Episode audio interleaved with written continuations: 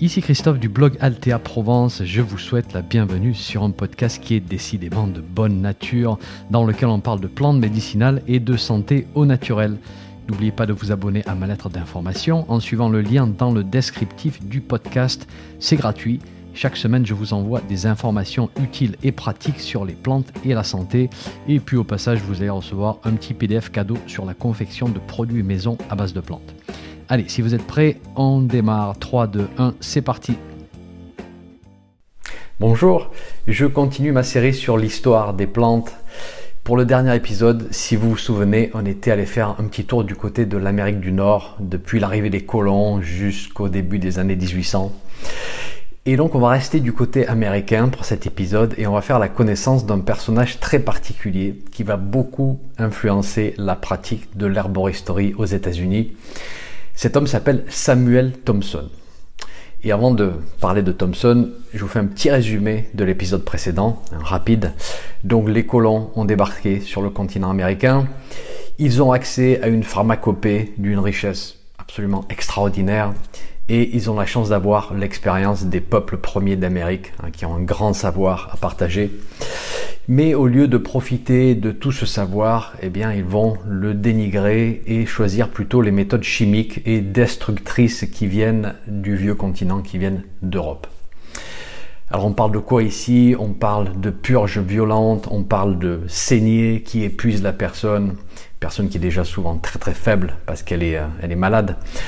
On parle de fortes quantités de mercure et d'autres métaux lourds comme l'antimoine qui vont complètement intoxiquer la personne à vie hein, jusqu'à ses derniers jours. Donc ceci résume le style de pratique de la profession médicale au début des années 1800 et je peux vous dire qu'un peu comme en Europe, les gens y réfléchissent à deux fois avant d'aller se faire soigner. Et à ce stade, on se demande bien qui va pouvoir changer la donne. Est-ce qu'il est possible vraiment de penser qu'une seule personne va faire trembler tout cet édifice de, docteurs bien éduqués et définitivement très arrogants et certainement pas ouvert du tout à une remise en question? Eh bien oui, c'est possible. Cet homme s'appelle Samuel Thompson et il n'est même pas médecin. Thompson est né en 1769 dans le New Hampshire, c'est-à-dire au nord-est des États-Unis. Il est fils de paysan. Son père n'est jamais allé à l'école. Ils sont très pauvres. Et son père est vraiment très dur avec le jeune Samuel. C'est un religieux fanatique, euh, très brutal avec ses enfants. En plus, Samuel est né avec un pied beau et donc il connaît les, misères d'avoir un handicap. Et sa santé en plus n'est pas très bonne. Voilà. Et la médecine de l'époque ne peut pas grand-chose pour lui, jusqu'à ce que son père fasse appel à une herboriste locale qui s'appelle la veuve Benton. Et à partir de ce moment-là, grâce aux soins à base de plantes de, cette personne, eh bien sa santé va peu à peu s'améliorer. Et on pense que la veuve Benton était soit amérindienne, soit elle s'est fortement inspirée de la tradition des peuples premiers. quoi qu'il en soit, Thompson a 8 ans et il commence à être fasciné par les plantes médicinales vu l'effet qu'elles ont eu sur lui, un effet très positif. Et lorsqu'il explore la flore tout autour de lui, la plante qui va l'impressionner le plus, c'est une grande plante médicinale euh, dans la pratique américaine. C'est une plante euh, à utilisation assez complexe, souvent mal comprise, qui s'appelle la lobélie enflée, Lobelia inflata. La plante est très puissante et elle devient vite émétique, c'est-à-dire qu'elle fait vomir. Et voilà, Thomson va vite le remarquer en mâchant un morceau de feuille et en vomissant d'une manière assez copieuse. Et du coup, il trouve ça très marrant et il va jouer des tours à ses amis en leur faisant manger de la lobélie. Et un jour, la blague va aller un petit peu trop loin. Il fait manger de la lobélie à un homme du coup qui va avoir un malaise, qui se met à, transpirer d'une manière copieuse. Il faut savoir que la plante est fortement sudorifique aussi, elle fait vomir, mais elle, fait aussi transpirer. Euh, donc l'homme se met à transpirer, à trembler, à devenir blanc comme un linge, et il va être très malade pendant plusieurs heures. Et puis après cet épisode, il retrouve une vitalité assez incroyable. Et il dit à Thompson qu'il ne s'était jamais senti aussi bien de toute sa vie. Et à partir de ce moment-là, Thompson commence à établir certains piliers de sa pratique future. La purge, la transpiration et surtout un amour pour cette plante qui est la lobélie. Alors tout autour de lui, bien sûr, c'est d'autres outils qu'on utilise. Hein. C'est la lancette, c'est-à-dire cette petite lame qui est utilisée par les médecins pour faire des saignées. Le mercure, euh, ces deux-là, on le vend en poupe. Hein. Ces, ces, méthodes sont considérées comme très modernes, comme la médecine des villes, la médecine des gens éduqués. Et Thomson observe tout ceci avec pas mal d'incrédulité et de dégoût. Et il se dit que c'est juste la folie. Euh, une personne va attraper une infection hivernale, on envoie chercher le médecin qui va saigner la personne et puis qui va la bourrer de mercure.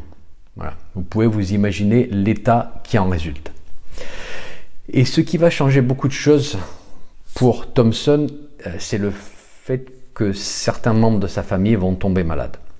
Par exemple, sa mère va se battre avec la rougeole et les médecins, bien sûr, vont sortir le mercure, l'opium et le vitriol.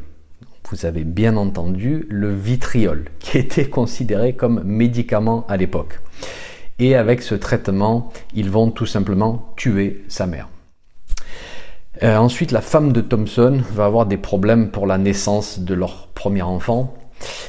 Et ce qui en résulte pendant toute la nuit, euh, c'est pas très beau à voir pour sa femme hein, d'un point de vue accompagnement médical.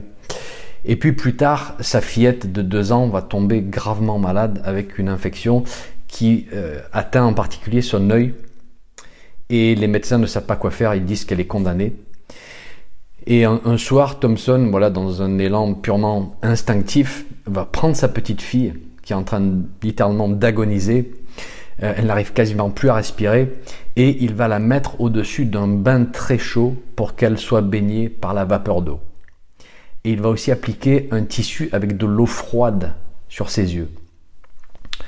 Et peu à peu, elle commence à respirer normalement. Et puis, elle qui était condamnée, elle va peu à peu retrouver sa santé. Elle va malheureusement perdre l'usage d'un œil, mais elle vivra. Et c'est à ce moment-là que Thomson va perdre le peu de confiance qui lui restait dans la pratique de la médecine. Et à partir de ce moment-là, c'est lui aussi qui va s'occuper de sa famille, avec des traitements à la vapeur, avec diverses infusions de plantes médicinales, avec sa chère lobélie qu'il utilise pour provoquer des purges. Et vous savez comment fonctionne le bouche à oreille. Peu à peu, les amis viennent lui demander conseil, les voisins aussi. Et parfois, il arrive à soigner des malades qui étaient considérés comme perdus par les médecins. Et donc, à ce stade, il va se poser la question suivante. Il se dit, soit je continue à survivre sur un salaire de misère en travaillant à la ferme de mon père, soit je m'établis comme praticien de santé et soyons fous, utilisons le mot qui va fâcher de très nombreuses personnes bien éduquées, devenir soignant. Alors la décision est vite prise. Il estime qu'il a la connaissance pour aider. Il estime aussi qu'il a un don pour comprendre les causes de certaines maladies. Et il va peu à peu développer des méthodes très spécifiques et très originales pour l'époque, bien qu'on pense qu'il a probablement puisé pas mal de choses dans la tradition des peuples premiers. Il n'en parle pas dans ses écrits, mais on pense que voilà, il s'est beaucoup inspiré de, de ces traditions-là. Et la théorie sous-jacente à sa pratique, elle est très simple. Il pense que toute maladie, et n'oubliez pas qu'à l'époque on parle surtout de maladies aiguës et infectieuses, que toutes ces maladies proviennent d'une perte de chaleur dans notre système. Et donc le but, c'est de ramener la chaleur avec certaines plantes et certaines mesures. Un autre objectif qu'il estime important, c'est d'éliminer les obstructions, les déchets, les, accumulations en purgeant la personne. Voilà, quelque chose qui peut paraître un petit peu brutal aujourd'hui, mais n'oubliez pas qu'on est début des années 1800 et que l'alternative, ce sont des purges encore plus violentes, et puis la lancette et le mercure. Alors bien sûr, cette théorie, des plus simples sera considéré comme simpliste et risible par les médecins. Voilà, on se moque beaucoup de lui. Euh, c'est un pauvre paysan bouseux hein, qui sort de nulle part, de sa campagne, et qui débarque avec ce postulat du froid qui a envahi le corps. Un jour, il débloque une, situation assez grave de rétention d'eau hein, chez une personne que le médecin n'arrivait pas à soigner. Et du coup, le médecin est vraiment impressionné et lui, lui demande comment il a procédé, comment il explique euh, voilà, sa méthode. Et donc Thompson lui explique que la chaleur était sortie du corps du malade et donc que ce liquide froid s'était accumulé et il lui a suffi de reconstruire la chaleur pour que l'eau s'évapore.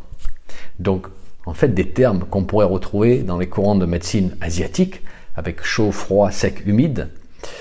Euh, alors bien que pour Thomson ça restera très très simple, ça ne bougera pas de ce postulat de base.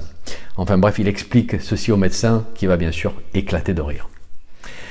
Et Thomson sera la risée de la profession médicale.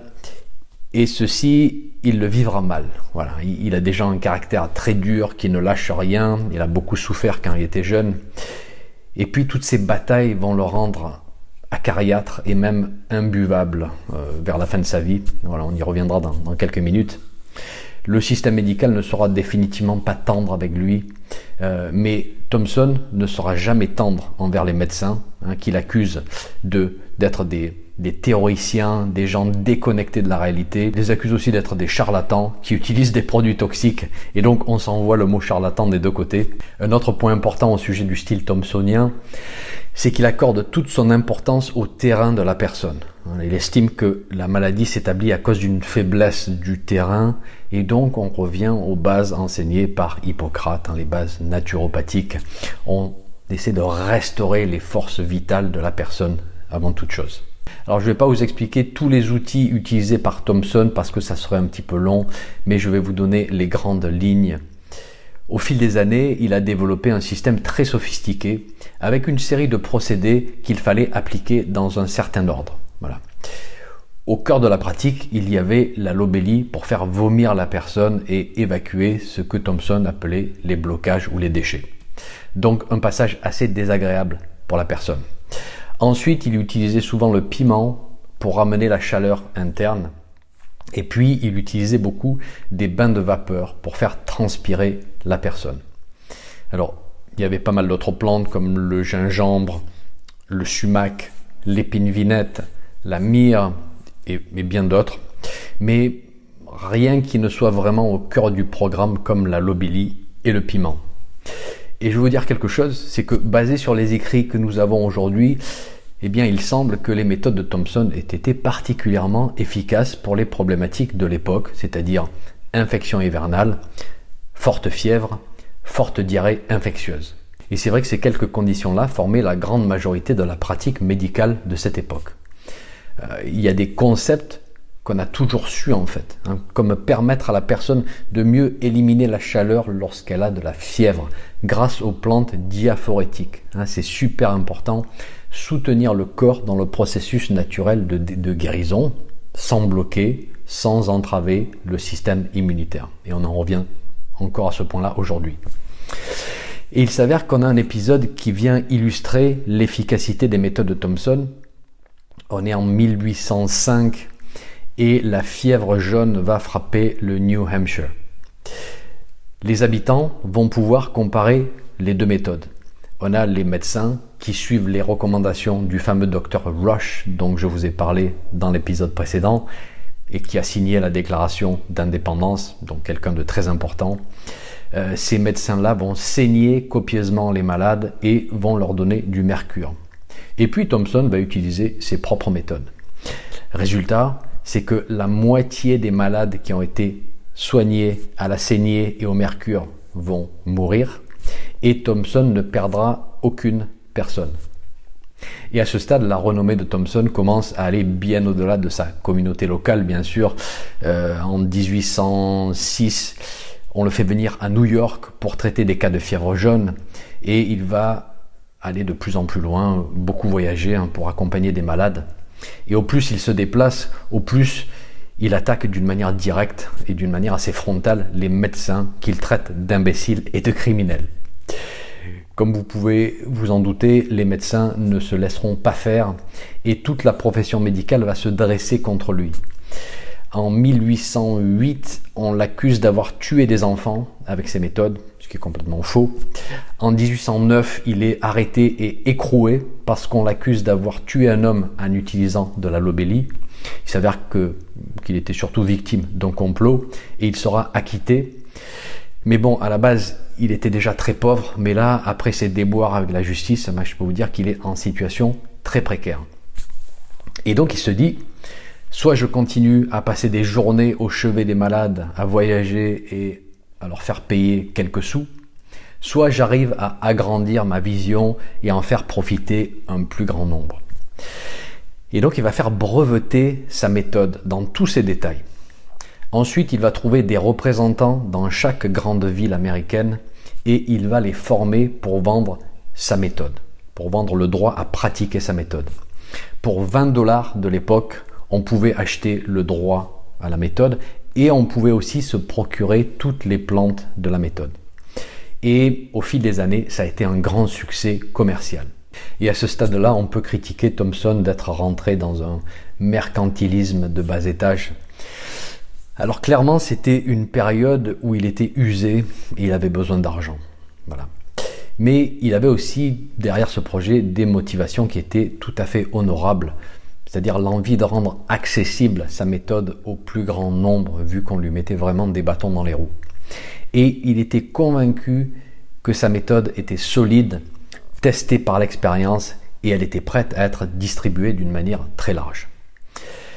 Il s'avère que malgré le succès commercial, tout ceci s'est vite transformé en cauchemar pour Thomson.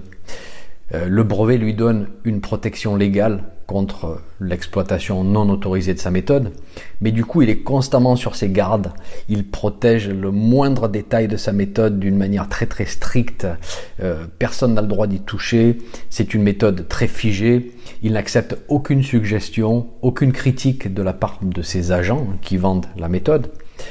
Et il devient même un petit peu paranoïaque en pensant que certains de ses, agents agissent dans son dos pour s'approprier sa méthode. Et donc plutôt que de laisser sa méthode évoluer d'une manière organique, hein, de laisser les gens se l'approprier, ce qui aurait été très positif parce que voilà, d'autres styles de pratique se seraient créés, se seraient inspirés à partir de la sienne, eh bien il va la verrouiller, il va la protéger et il passe le plus clair de son temps dans des conflits.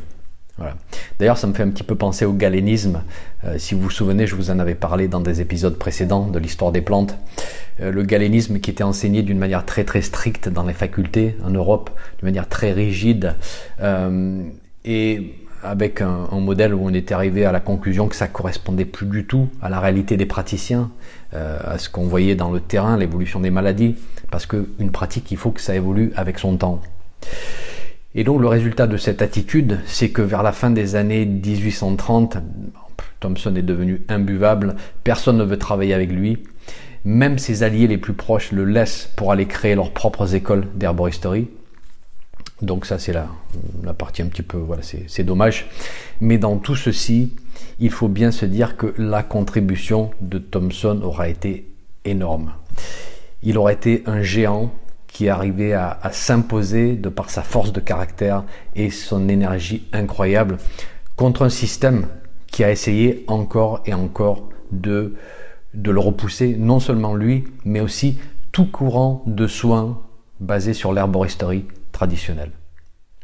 Il aura accompli une chose très précieuse, c'est l'acceptation dans le peuple, mais aussi dans certains groupes de médecins, de l'utilisation des plantes médicinales pour soigner on va en particulier voir apparaître deux styles d'école, les physiomédicalistes d'un côté et les éclectiques de l'autre. Mais ça, on en parlera dans un prochain épisode de la saga de l'histoire des plantes. Merci pour votre écoute, à très bientôt. Un petit message avant de vous laisser. Si vous avez aimé ce podcast, merci de laisser une évaluation sur votre plateforme de podcast favorite. Ça permettra à d'autres personnes de découvrir mon podcast et d'en profiter. Un grand merci.